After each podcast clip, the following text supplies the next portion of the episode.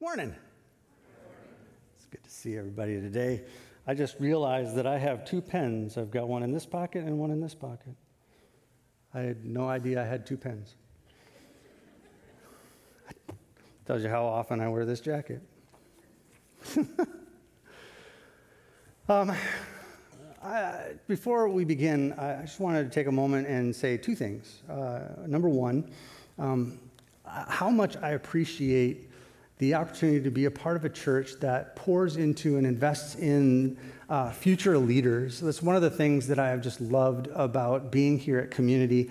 Um, and we get to have folks like Corey up here leading worship. Um, we get to have, you know, uh, earlier and in Mosaic, uh, we had Caden Blackburn up here. Uh, Corey's on our staff. Caden is one of our interns. Um, and we continue to look for opportunities to pour into those uh, people who do not have gray in their hair yet because uh, what God is doing in them is worth pouring into. And so I just wanted to just take a moment and express my gratitude for that uh, because we couldn't do that as a church without you. And so your encouragement and support of our young people is very appreciated. Um, two, uh, the second thing that I wanted to mention today is my personal gratitude to you. Uh, it's been two weeks now since Laura's dad died. And uh, I just wanted to express on behalf of the Baker family and the Wood family, Wood is Laura's maiden name, and the McConaughey's, uh, that is her sister's married name, um, how much we appreciate your encouragement, your prayers, the cards, the well wishes, the uh, flowers, the everything. Uh, it, it's just been meaningful and very encouraging, and we are so grateful to get to be a part of this church family, and you have blessed us. So thank you. Um, that's all I'm going to say about that. we, um, we are studying along in the book of Hebrews, and we find ourselves today at Hebrews chapter 4.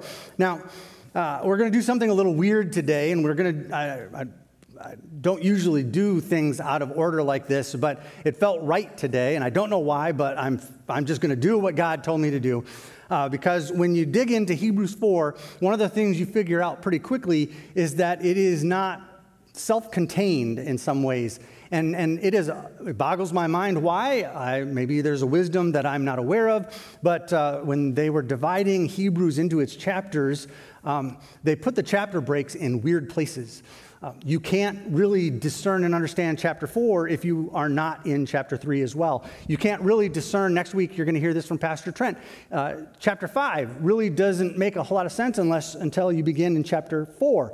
And so early on in Hebrews, this happens. And what would make sense, the storyteller in me wants to go back to where it began and unpack it all and weave this beautiful narrative. Um, but that didn't feel right today. Um, and so I'm not going to do it. But that means it's going to be a little weird for you because we're going to start in chapter 4 and then we're going to go back. Um, I want to give you a heads up as we get ready to dig into chapter 4. Um, it's confusing, especially the first part of it. I, as I was getting ready for today, I spent weeks studying this and then I went to commentaries because as I read it, I'm like, what? Um, and I expect, unless you are vastly, vastly smarter than me, which is completely possible, I, not, I don't, I don't, it's absolutely possible, um, that this is likely going to cause you a little bit of, what? What is he talking about? That, contradi- that seems to contradict. Like, what in the world is going on here? You're going to hear some very regimented, uh, some legalistic language, uh, complicated wordings all kind of put together, references to the uh, things said in the past. You're going to hear all of that. And, and, it's, and it's, it's, you know, honestly, maybe this is just an opportunity for us to be reminded that sometimes there are parts in the Bible, passages that we come across, that don't really seem to make sense. And it's actually good for us to dig into them and, and wrestle with them from time to time and not only read the stuff that we really like or we find comfortable. Um, so just laying that out for you. I hope you're ready. Like, it's really enticing now. You're like, oh my goodness, I can't wait to hear this. right? No. So we're going to be in Hebrews chapter 4. This is where we're going to start. And the very first word of this passage tells us that we should be paying attention to the words that came before. Anytime you see this word, therefore, anytime uh, in your Bibles, think back to what came before it. Therefore, since the promise of entering his rest still stands, let us be careful that none of you be found to have fallen short of it. For we also have had the good news proclaimed to us, just as they did, they being the ancient Israelites. But the message they heard was of no value to them because they did not share the faith of those who obeyed. Now we who have believed enter that rest just as God has said. So I declared on oath in my anger, they shall never enter my rest. What? And yet his works have been finished since the creation of the world. For somewhere he has spoken about the seventh day in these words On the seventh day, God rested from all his works. And again, in the passage above, he says, They shall never enter my rest. Therefore, since it still remains for some to enter that rest, and since those who formerly had the good news proclaimed to them did not go in because of their disobedience, God again set a certain day, calling it today. This he did when, a long time later, he spoke through David, as in the passage already quoted Today, if you hear his voice, do not harden your hearts. Uh, it was quoted in chapter 3. Are you confused yet? We're not done. For if Joshua had given them rest, God would not have spoken later about another day. There remains then a Sabbath rest for the people of God. For anyone who enters God's rest also rests from his works, just as God did from his. So let us, therefore, make every effort to enter that rest, so that no one will perish by following their example of disobedience. Woohoo! Okay, now, now we get to a part in Hebrews 4 uh, where we find some poetry and something that sounds familiar, something, something a little more comfortable. For the Word of God is alive and active, sharper than any double edged sword. It penetrates even to dividing soul and spirit, joints and marrow. It judges the thoughts and attitudes of the heart. So nothing in all of creation is hidden from God's sight. Everything is uncovered and laid bare before the eyes of Him to whom we must give account. Therefore, since we have a great high priest who has ascended into heaven, Jesus, the Son of God, let us hold firmly to the faith we profess. For we do not have a high priest who is unable to empathize with our weaknesses, but we have one who has been tempted in every way, just as we are, yet he did not sin. Let us then approach God's throne of grace with confidence so that we may receive mercy and find grace to help us in our time of need. This is the word of the Lord. Thanks be to God. Lord God, thank you so much for your word, for speaking into the darkness, for speaking life and light. Holy Spirit, help us be our ears, be the voice that whispers in our hearts, in our minds, that what is put in front of us can be understood for what our Father is trying to say. We ask this, we pray for this in Jesus' name. Amen. Now, believe it or not, if you just take those words, the ones that I just read, they do mean something specific. There is something that uh, you, as a, a Bible studier, can glean from this passage, kind of all standing by itself. And so, if we're going to just read Hebrews 4, let's, let's talk about that. Let me summarize it for you. I'm going to put it in normal English uh, so you kind of understand what the, what the truth piece, uh, point of this particular scripture is. You could argue, and some have, that because God's initial promise of rest, the promised land, so back in ancient Israel, he promised his people the promised land. He would make a home for them in, at, in Jerusalem, in Canaan and he led them to that place at the, at the, sea, uh, the uh, River Jordan, and they saw it, and they saw it, they were scared, and so they rejected his promise because they didn't trust him. And so he said, Well, then you don't get it. You're going to be disobedient. You don't get to go in there. And he sent them for 40 years into the wilderness. And he said, The entire generation that rejected and didn't trust me, they don't get to see this rest, this promised land. Some have argued that because of that disobedience, anyone who has ever been disobedient or who has ever struggled with faith, anyone in that condition does not get to have any of God's rest at all. Like, only if you're perfect do you get God's rest. And this author is saying that's not true. It's not true. God's promised Sabbath rest is available to you. It is found in the new covenant of the person of Jesus Christ. You actually now have God's rest every day because our great high priest has made every day a Sabbath to the Lord our God. That's a paraphrase. Um, but that, okay, right? Okay, good. That's Hebrews chapter 4.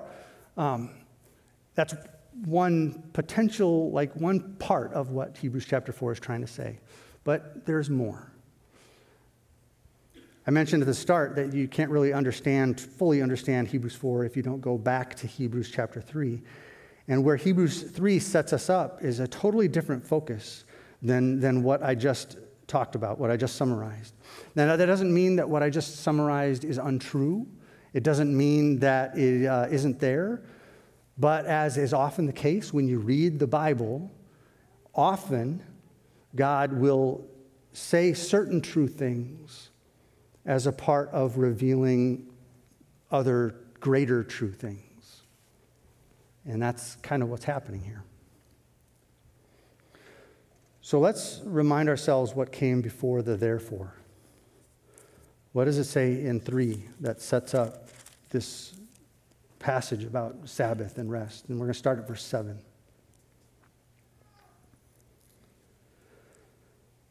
So, as the Holy Spirit says, Today, if you hear his voice, do not harden your hearts as you did in the rebellion during the time of testing in the wilderness. You know, where your ancestors tested and tried me, though for 40 years they saw what I did. That's why I was angry with that generation. I said, Their hearts are always going astray, and they have not known my ways. And so I declared on oath in my anger, They shall never enter my rest. So see to it, brothers and sisters, that none of you has a sinful, unbelieving heart that turns away from the living God. But encourage one another daily, as long as it is called today, so that none of you may be hardened by sin's deceitfulness. We have come to share in Christ, if indeed we hold our original conviction firmly to the very end. As has just been said, today, if you hear his voice, Jesus' voice, if you hear Jesus' voice, do not harden your hearts as you did in the rebellion. So, a greater truth has now been revealed, a greater truth, which contains a discussion about Sabbath and rest. But it's kind of been revealed for us with, with, with Jesus at the beginning and Jesus at the end of the whole conversation. It's like this wonderful Jesus sandwich right? We get, we get Jesus on the one end so we can focus our thoughts on him, and we get Jesus on the back end so that we can hold firmly to our faith in him. So you got Jesus over here, you got Jesus over here in this discussion, and here in the middle is all of this other conversation, and it always is pointing to him on both sides. And this greater truth, this greater truth, I think, that is coming out in this passage is very simply this the Holy Spirit says that when you hear his voice. Don't ignore it. Don't set it aside. Don't harden your hearts. This is God speaking. This is God speaking. This is His word, which He gives to us. This is His voice. And when He speaks for your good, Please, please listen. this greater truth, this greater context. This whole section of Scripture, which surrounds and includes chapter 4, this is all about listening to Jesus, obeying Jesus. This is about refusing to harden our hearts to what it is He has to say to us, to refuse to turn away from the living God, to avoid rebellion, to resist unbelief. And if you only read chapter 4, you can get lost in the discussion about Sabbath and God's rest. A lot of people have had a lot of arguments about Sunday and what's supposed to happen on Sunday because of that passage. But that's, that's just a tiny little piece of it. There's a bigger thing going on here. If we only focus on that, we're going to miss the point. He is using the topic of God's rest to illustrate the importance of taking God seriously at His word today, when you hear his voice, un- unlike those who heard and rebelled, you listen. He speaks on purpose with blessing. He speaks what he says because he loves you. He speaks what he says because it is what we need. He's a, a good father who knows how our lives will crumble and fall apart without him. But there's, there's more. It's not just that he's this good, uh, compassionate father, it's also the reality of he's God. He is the all, everything. He is the great I am. Nothing exists without him. He's creator. He is everything. When he speaks, he does it out of position of authority. He, when he speaks, he does it out of a position of power. When he speaks, he is speaking wisdom. When God speaks, he speaks the truth. And not because he knows the truth, because when he speaks, that's the truth. That's one of the, the, the, nice things about being the creator. You're the one that's making it all. You're the one that's coming up with it. You're the one that's fabricating things out of nothing. When you speak, you get to be the one dictating what is true. When God speaks, it is always true, period. And the Bible testifies to this that when God speaks, He's not messing around. He totally means it. When He says, let there be light.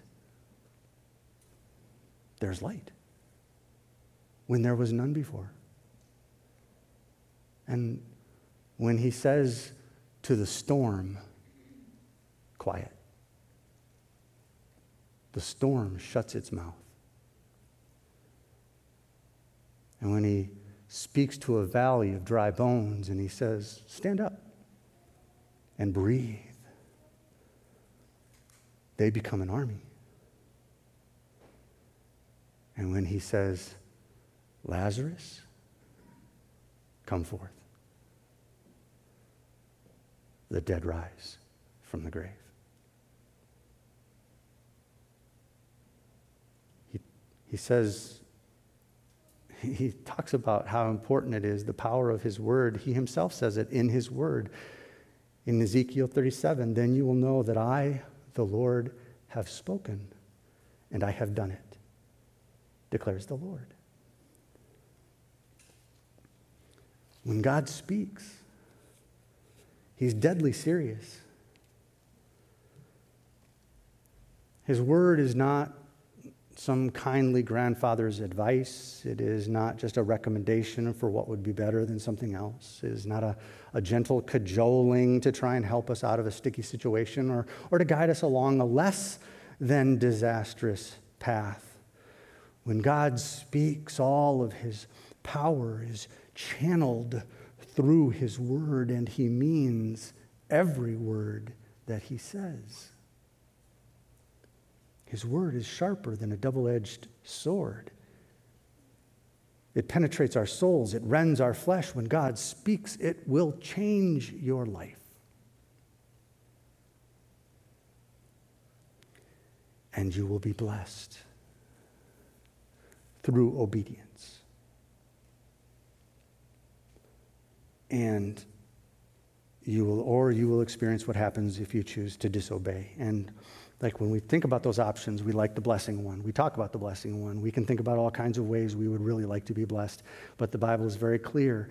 We forget often that the blessings God promises come through obedience and then on the flip side, we really don't like to talk about what that other path offers. But the Bible does not hold back when it talks about what happens if we choose to walk disobediently. The Bible is not unclear about what happens. And I thought, you know what? Because the power of God's word is on display here, this is what this is about. I think maybe we should remember what God says when we choose to walk a different path than He wants.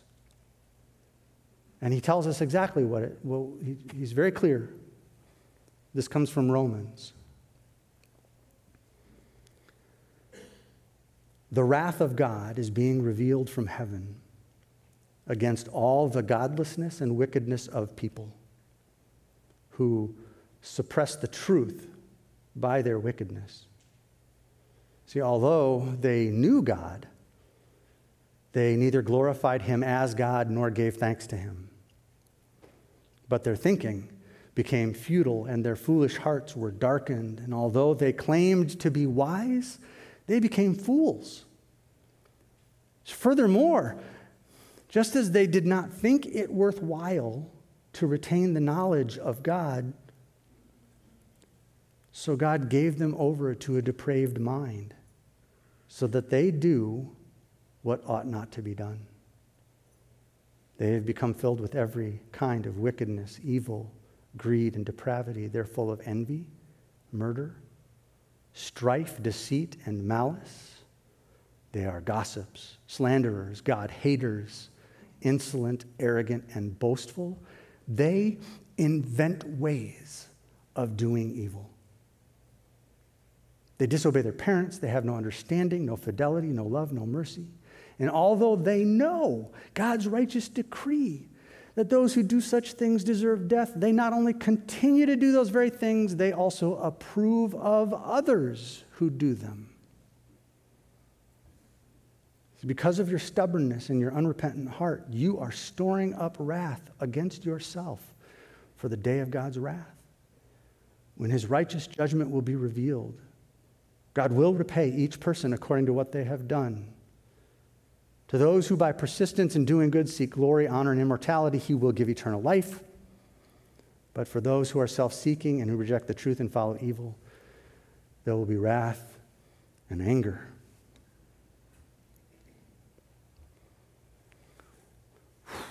Wow. That's what I think this passage in Hebrews 3 and 4 is about. I think that's what this discussion is about. And Sabbath and rest are examples, examples used to make an ultimate point that God is serious when He gives us His truth, when He gives us His directions, when He gives us His call. He's serious. Serious enough that He expects, I mean, He's God, He deserves obedience. What's really hard about all of that is because of how broken we are, because of sin and its pervasiveness and the way it just gets in and, and taints everything. There's no way that we can deliver what he deserves and expects. He tells us as much says in Psalm 14, the Lord looks down from heaven on all mankind to see if there are any who understand, any who seek God. All have turned away, all have become corrupt. There's no one who does good, not even one.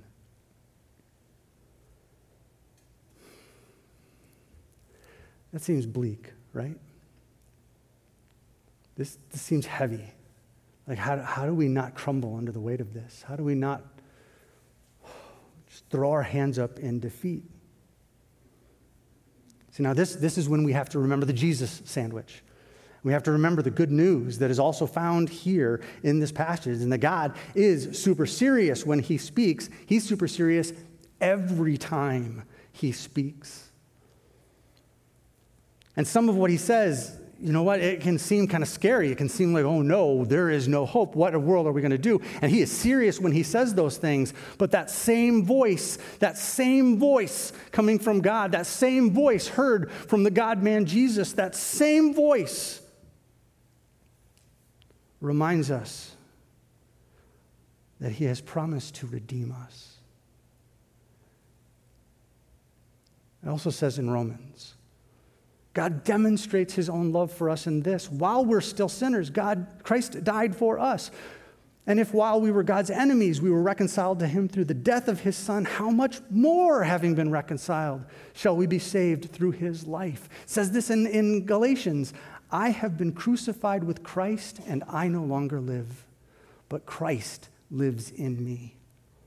The life I now live in the body, I live by faith in the Son of God who loved me and gave himself up for me. These are true, just as true as the scary stuff, just as true as what would seem like really bleakness. The same God who says those things says this for us.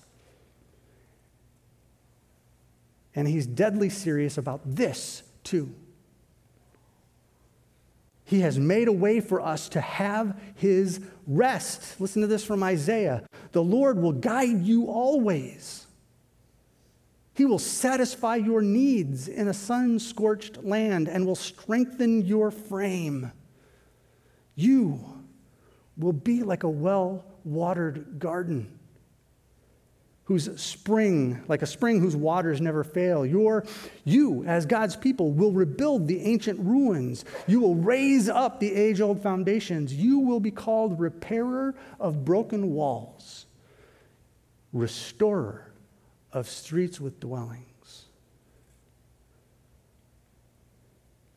If you keep your feet from breaking the Sabbath and from doing as you please on my holy day, if you call the Sabbath a delight and the Lord's day honorable, if you honor it by not going your own way and not doing as you please or speaking idle words, then you will find your joy in the Lord. He means that for you. He's not kidding.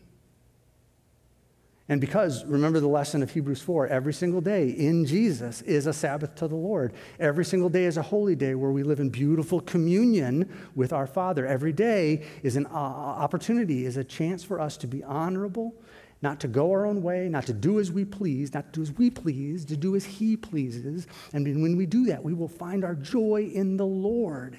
He is just as serious about that. That is His promise to you, that is His covenant with you.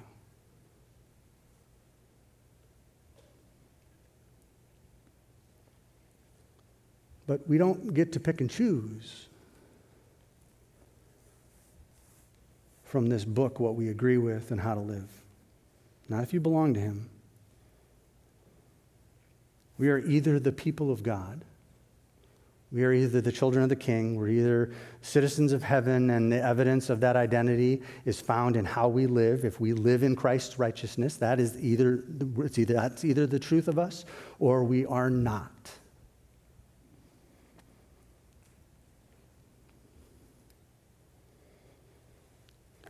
Our King has revealed to us who he is and how he wants his children to live. He has spoken. So please, please listen to him. Let's pray. Lord Jesus, it is uh, so helpful to remember that you are the Word of God. You are His voice echoing through the ages. You are the truth, and in you we are set free. Help us to hear what God has to say. Help us to hear what our Father has for us. and to choose the path of obedience, to choose to be those children that He names us to be, to agree with Him. From the tips of our toes to the tops of our heads. Thank you for being faithful to us. In your precious name, Lord Jesus, we pray.